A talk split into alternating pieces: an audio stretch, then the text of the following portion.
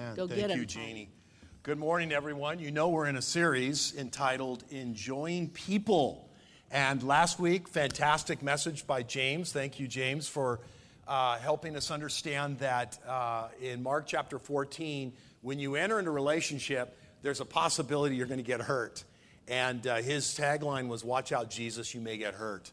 And there in the Garden of Gethsemane, prior to his crucifixion, uh, we know that Jesus was surrounded by his friends, but surely, truly sense, felt and sensed uh, hurt uh, and some pain because of uh, what happened there, the disconnect between his friends and his emotional pain that he was going through. This morning, we're going to continue in that vein and talk about how we enjoy people. And we can enjoy people, we can't enjoy people unless we truly understand how emotions play into that. Emotions play into our relationship with other people. God made us for relationships. God also made us with, with emotions and feelings. And there's really two sides of that thing. I mean, when you understand it from the perspective of people maybe that have come from a, a very um, conservative church background, they may have heard or maybe have come to believe that emotions, you can't trust emotions, that it's just a matter of what you believe and uh, just follow what God's word says and don't let emotions sway you because they're really untrustworthy. And then there's the other side of it, which says, no, emotions are good. God gave us emotions, He gave them to us for a reason. I mean, you have emotions, you feel things deeply. Why did He give those to you? Well, we're to experience them in the context of relationship. And somewhere in the middle, we find Jesus, and we find Him acknowledging that we are to trust God, not be swayed by our emotions, but most certainly listen and allow our emotions to guide us deeper into relationship with God. Does that make sense? And so in John chapter 11, we're given a little window into the emotional life of Jesus. And I entitled this message, The Emotionally Healthy Jesus. Uh, entering into relationship with people is very emotionally messy, isn't it? I mean, th- that's true. And Jesus, we find here in John chapter 11, is surrounded by his own personal friends and experiences the deep emotion of loss and sadness and grief as one of his dear friends dies, Lazarus. Sorry, I just ruined the whole plot for you. I should have told you to, there's a warning here that I'm going to reveal what happens. But Lazarus is sick in John chapter 11, verse 1, but we know that he dies. He's very, very sick. And within four days, Lazarus is dead.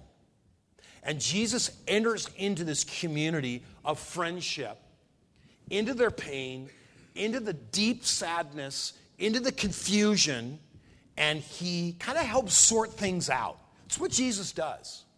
And we learn also a little bit about him as well. I don't know about you, I didn't grow up in a, a, a deeply emotionally kind of mature home, I would say. And uh, it wasn't like we lived by our emotions or even kind of expressed our emotions. And, and yet we had a very loving family and we loved one another and we did a lot of things together. Yet um, I remember one time as a young kid that uh, my mom asked me to rake the leaves. And you think, well, that's not a whole lot. Like, go out and rake the leaves, right? And yet, for me, I don't know why I was feeling something about that, and I didn't want to rake the leaves. And so I kind of sulked and went out and didn't, didn't really identify with why I didn't want to do that. And uh, we didn't have to do a lot around our house. But the things we were asked to do, you kind of just show up and you get them done. And, uh, and yet, for some reason, I didn't feel like doing it. My mom came out and said, What's wrong? And I told her, and, and she kind of snapped at me. And it was one of those moments where it's like, I never really saw my mom get mad a lot, but this was a time where she kind of reacted to my not wanting to enter into um, raking the leaves for her. And so we had it out a little bit, and it always kind of stuck with me. And I felt a little emotionally kind of closed. And we worked that out many, many years later. We sat together with a great counselor and hugged and cried and worked through some of our pain in the past. It was beautiful. And yet, what I recognize is that it's not comfortable for me, it's not natural for me. And yet, I find Jesus as an emotionally healthy individual. And I think there's a relationship between spiritual health and emotional health. I am not saying that emotional health is everything. I am not saying that we are completely guided by how we feel. But I am saying it's an indicator of something deeper in your life that God is going after. It's an indicator and it's something to be aware of. We find that all throughout Scripture. In Proverbs chapter 4, 23, we know that we are to guard over our hearts because out of the heart flow the out of the inside of your life flows all the real issues of life. Jesus talked about it in Matthew chapter 12. He talked about it again in Matthew chapter 15 that what comes, the things that are inside come out, and they're the things that determine the heart of a person, the character of a person. Who you really are comes out. When the outside comes, the inside comes to the outside, you begin to understand who you really are. And that the combination of our spiritual life and our emotional life are melded together here in this passage in John chapter 11. Okay? One of his dear friends, Lazarus, is sick in John chapter 11, verse 1, in the village of Mary and her sister Martha. They were, they were brother and sister, they were, there was a, they were a family. It was Mary who anointed the Lord with ointment and wiped his feet with hair, whose brother Lazarus was sick. And his sister sent word to him saying, Our brother is sick, and please come. And Jesus, we know in this passage, delays a couple days, doesn't immediately go. And then he comes, he has this conversation with his disciples about Lazarus' true condition. And then he comes and enters in, and Martha and Mary approach him. They have this conversation, and then he finds Lazarus in a tomb and raises him from the dead. And many people believed in Jesus. Now, in the midst of the story, we learn several things about emotional health. The first thing that right off the bat, if I could summarize this passage, it would be it was it's always in crisis or conflict that tests your emotional health. And I would say spiritual health as well. Your emotional and spiritual health is always the, the, the byproduct of of how we react, how we respond to crisis or conflict, and which is often in the context of relationships, isn't it? That's how it's related. It's not like you independently over here are dealing with a crisis or conflict. It's always in relationship with people that you have are going through something really, really hard. And we know this is a really difficult situation because Lazarus must have been really, really ill. And they knew maybe that something bad was about to happen, and sure enough, four days later, he dies. Um, tombs bring out the best of us and the worst of us. Um, Gerald Sittser wrote a book called Grace Disguised. And in a car accident, he lost three generations. He lost his mother, he lost his wife, and he also lost a daughter. And he wrote a book, and this is what he said about catastrophe, about crisis, about, con- about life. He said, catastrophic loss by definition precludes recovery. In other words, you can't go back. You have to move forward, and that life moving forward is going to be different from the life before. You are going to be changed because of crisis. The question is, what kind of a change will happen in your life? Will you become more connected to God? Will you, be, will you reconcile what's happened in your life? Will you become closer and more connected to other people? And will you develop a spiritual, emotional health that enables you to enter into relationship with God and other people in a better way? That's really what this passage is about. And so we learn several things. And so here they are Jesus invests in for relationships. Emotional health is determined by uh, the quality of your friendships. That's the first thing. And we see this and we know this because Lazarus, Martha, and Mary were friends that he invested in. Jesus was not isolated from other people. Jesus, for, for, for Jesus, you would easily say, well, he's the Son of God, he's the Messiah. People are subjects that he's supposed to uh, inspire or to change or to act upon in some way to cause them to change. And yet they weren't subjects, they were friends. They were deep, intimate friends that he loved, that he entered into in an authentic way. And I see, the, see the first thing, and we see the disciples, we see Martha and Mary and Lazarus in this passage, that, that, that he would have uh, several interactions with. He knew where their home was. Uh, Thomas would speak out and say, Lord, I don't think it's a wise thing for us to go to Bethany. It's right next to uh, Jerusalem, and you know the whole city is coming down on you. And if you go, even Thomas says, if you go, we're all going to die. I mean, he recognized the seriousness of moving forward. And, and so he's got, he's invested. There's conversation, there's relationship. And I would say the very first thing about emotional health for all of us is show me your friends and I'll reveal to you your level of emotional depth. Think about it. But I see something else here.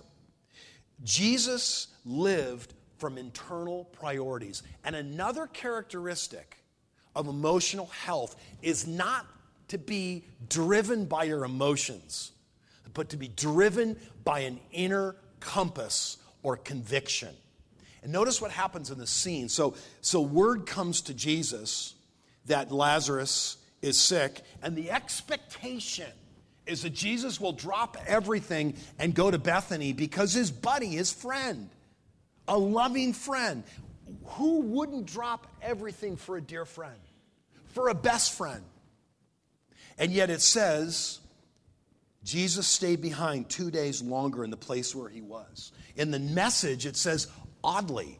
It just adds this word oddly, Jesus stayed two days. Like, why do you not get moving, Jesus? Because he lived by an internal priority that was not determined by the manic commitment to the tyranny of the urgent. He didn't live by that. He didn't live by public opinion. He didn't he wasn't swayed by that. His friend was dying and yet what he does is he slows down. And so it shows some level of emotional health, something about our emotional and spiritual life that in the middle of crisis or conflict, slow down a minute. Listen to the Lord. Understand what God wants you to do. I mean, we saw that in Mark chapter 1 when the whole crowd was looking, the whole town was looking, the disciples said, for Jesus because it was an active day of ministry and he was very popular there. So, Jesus, obviously, you want to come back because you have a lot of popularity here. And Jesus says, I didn't come for popularity. I came to do the Father's will. I have just spent time all night in prayer, and what I have learned is the Father has called me onto other cities. A bigger reason, a bigger purpose comes out of this. And so we understand that because Jesus himself says that this is for the glory of God. Lazarus's illness and his death will be for a greater purpose. God has revealed that to me. I know that. And it's from that that Jesus is able to enter into relationship with other people. It always starts there. And so we learn that as well. He slows down. I would say Jesus had a rhythm of life that was governed by his deep reflective prayer life, marked by an intimate connection with God. See, I could ask you the question what are you ultimately living for? What are you living for? Approval of others? How you feel? What feels good? The urgent? Or is there an inner compass that God has placed within you, speaking His word to you in your time with Him, that gives you an understanding of how to respond and how to react and how to enter in emotionally and relationally with people. Your rhythm of life is driven by your internal life emotions, beliefs, and convictions. I learned something else in this passage because after this conversation about with his disciples and whether they should go or not, and Thomas is like, We're not going, we're all going to die. And then um, he mentions the fact that uh, our friend Lazarus has fallen asleep, but I will go and awaken him. Why does he use this this euphemism for dead, death. I mean, when Jesus says this, he really means that Lazarus has died because he clears it up with his disciples who are confused. What do you mean by that? We don't know why he kind of used this language. Why did he seem to soften the blow a little bit? He's just fallen asleep. Maybe because in Jesus' mind, he's about to bring him back to life, and it will look like the fact that he just slept as opposed to really died and was done. We don't know. But then he comes, and it says that. Um, Lazarus has been in the tomb now four days, and many of the Jews had come to Martha and Mary to console them and their brother regarding their brother. Martha, it says in verse 20, runs to Jesus, wins, goes to meet him, and says to the Lord, What would you say? I mean, what's the first thing you'd say? I thought you were our friend. Where were you, Jesus? So much for friendship so much for what we have here. Where were you? What, what's going on? I don't understand this. And yet, what I see Martha saying, and then Mary's going to say the exact same thing in the passage, uses open and honest communication. I think that's emotional health. I think that's it's exactly what we're supposed to do. Lord, what, is, what does she say? If you had been here, my brother would not have died. Even now, I know what whatever you ask of God, God will give it to you. But I, I know that's true. If you were here, he wouldn't have died. You would have done something about it. It's honest, it's open. It's not, you are a bad person. You failed me as a friend. I thought the Son, the Messiah, the Son of God, could do better than that. I mean, there's no passive aggressive going on here. There's, there's, no, there's no isolation. There's no pushing away, you know, turning the back on the relationship. Danny Silk wrote a great book called Keep Your Love On. And we've been reading it as a staff and going through it during staff meetings, the beginning of our staff meeting. And we've been taking turns as staff to walk through with the staff each, you know, each section of this book. And basically, ideally, the book is about how to keep open communication in a relationship. Because open communication means we're talking, we're connecting, we're exchanging. And one of the things in open communication that's really, really important is something called differentiation. And differentiation is the ability to be who you are while remaining close to people important to you who may not necessarily agree with your position. And that's really hard. That's usually when the relationship falls apart. But emotional health is the ability to stay in the relationship. I know we have a difference of opinion, and yet I can stay in relationship with you. That's really, I'm just going to be honest with you, that's really hard. I know how hard it is. You feel hurt, you feel let down, you feel misguided in this relationship, you, you, you feel betrayed. Fine. But communicate honestly. And in that honest communication, if you do it well, I statements as, as opposed to you, it's one of the first things we learn in marriage. We went to sit down with a counselor within a year or two years of being married, and the first counselor we went, met with that that's that that's uh, basically I just let you in on a little secret that it was not the last counselor we went to. But anyway, that's not the point. I didn't mean to say that that way, but but the very first counselor did a great job of really helping us understand how to use I, I language, open and closed communication. Never heard of it before until I got married and realized I had been using closed communication. You, you, you did this to me. You know, you're, and rather than here's how, here's how I am, here's how, here's where I am right now in what's going on. Being really honest. And that's where I find Martha, Mary, we find later in the text, who run, gets up quickly, goes out, follows her, and finds the Lord and says, Lord, if you had been here, my brother would not have died. And so I see healthy emotional faith. I'm confused. I'm angry. This is my, this is a mystery to me. I don't get what's going on here, but I'm still in relationship with you.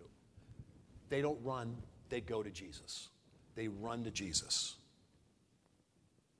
I, I learned something else in this passage. Jesus identified and ex- expressed his own emotions. It's a rare moment in the Gospels where we get a window into the emotion of Jesus. Matthew 9, he felt compassion. We know that he was grieved in Mark 14 to the depth of his soul, very grieved, probably frightened, aware of the pain that was coming. We find a few, Jesus and I think it was Matthew 11, come to me all weary and heavy laden, and I will give you rest. For, for I am gentle and humble in heart. He reveals his character. But here he reveals his emotion. And twice it says that he's angry. He was deeply moved in spirit and was troubled, the text tells us. The word is actually, he was angry to the point where he snorted. You know, that's, that's what the word actually means there. There was almost a, there was a, a sense that you get, the snort, there was, a, there was a reaction of anger. You might go, what's that about? Is he angry at Martha and Mary? I don't think so. I think he was angry because he knew and understood how sad they were and grieved for the loss. And also angry in a larger perspective, the fact that in this world there's going to be suffering. And God's plan, there's crisis, there's difficulty, there's hardship, as well as a greater plan is being worked out. See, he identified with that. C.S. Lewis wrote a book called The Problem of Pain. And in Problem of Pain, he basically says that uh, where did, what's the problem with pain? Well, there really wasn't a problem until Christianity came along because Christianity really caused the problem of pain. Because without Christianity, pain is not a problem because there's no other option. Life is filled with pain. But Christianity came along and set right alongside pain and conflict and difficulty the hope of a better life. And there's this thin sheet, this thin window that sits right between our pain and the hope of a resurrection. Because in this passage, we, we learn that Jesus turns to Martha and says, I am the resurrection. In the middle of death, Jesus says, I am the resurrection and the life. Whoever believes in me will not perish but have eternal life. I am the resurrection. The thin line between pain and hope is seen in this passage. The problem of pain what do we do with pain? You have pain on one side, but you have a hope of a future better reality.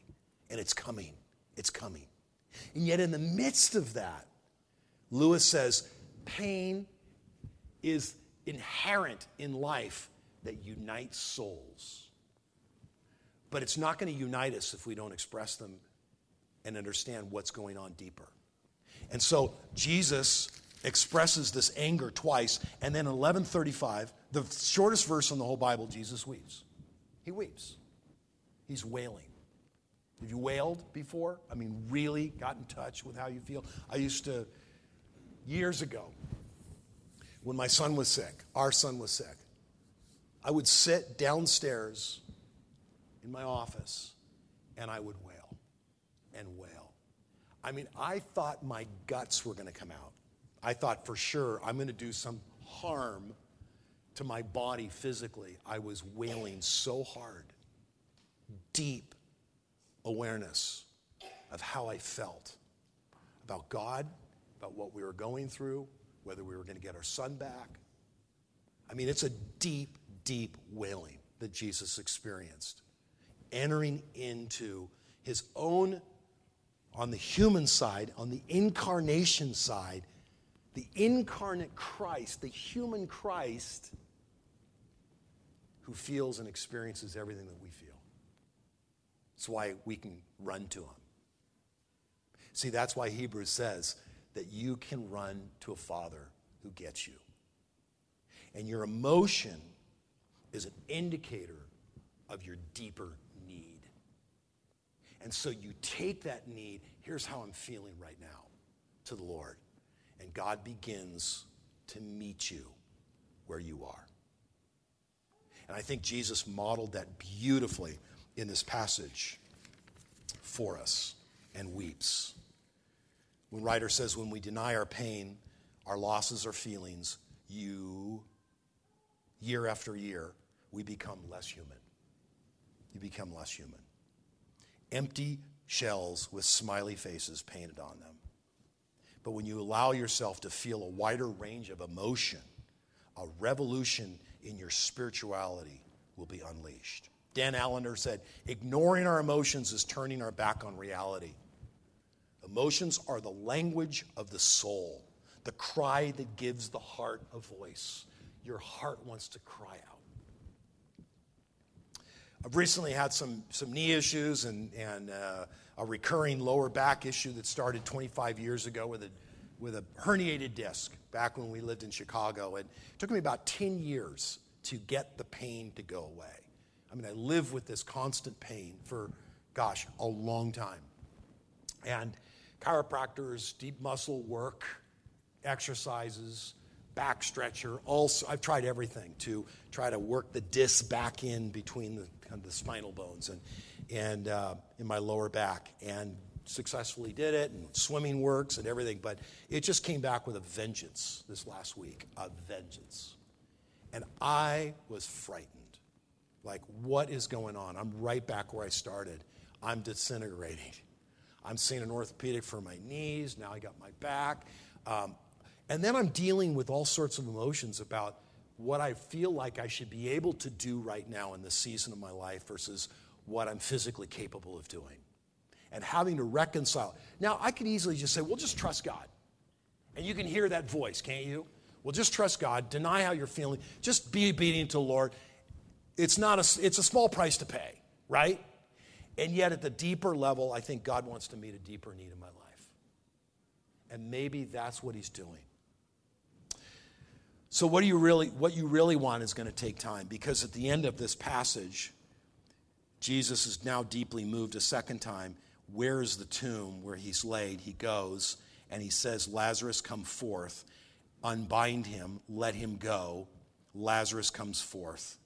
Therefore, many of the Jews who came to Mary and saw that he had done believed in him. Something good came out of it. Something good will come out of the crisis or the conflict. If you work through it in a spiritually, emotionally healthy way. And maybe the greater miracle is engaging with his friends emotionally through the crisis and conflict, through the emotional turmoil, which brings others to belief in God to see that it's for God's glory in your life. We're all going to face many deaths, I said early on, within our lives. The choice is whether these deaths will be terminal or opportunities. What I want to do this morning before we have communion, um, the worship band can come up and we're going to transition. And what I want you to do is just take a minute. And um, I want you to turn in some groups. And you, you can listen, uh, you can enter in, or you can just listen to somebody else. But I just want you to take a minute and think about this a second. First of all, what's the one emotional emotion you're feeling right now? Emotions, you know, you know what emotions are, right? Sadness, grief, you feel disappointed, you feel hopeful. My counselor asked me, What are you, what are you feeling right now? And I went, Is indefatigable an emotion? Uh, so sometimes we have to look through a list to identify maybe how we're feeling right in this moment. It's not a bad thing. What is it? Have you, have you even identified an emotion recently in your life? Um, you may not even have to explain it, but just take a minute, turn right now and explain. Maybe just say, here's one emotion I've been feeling lately. Just identify it. Just go around. And then the second question is, what's the takeaway? What's something you learned this morning that's really valuable to you that you want to begin to explore in your own life? So just take a minute. We're going to just spend three or four, maybe five minutes and uh, in groups and so just turn for a second, and then we're going to close in prayer and uh, worship, excuse me, and, and communion.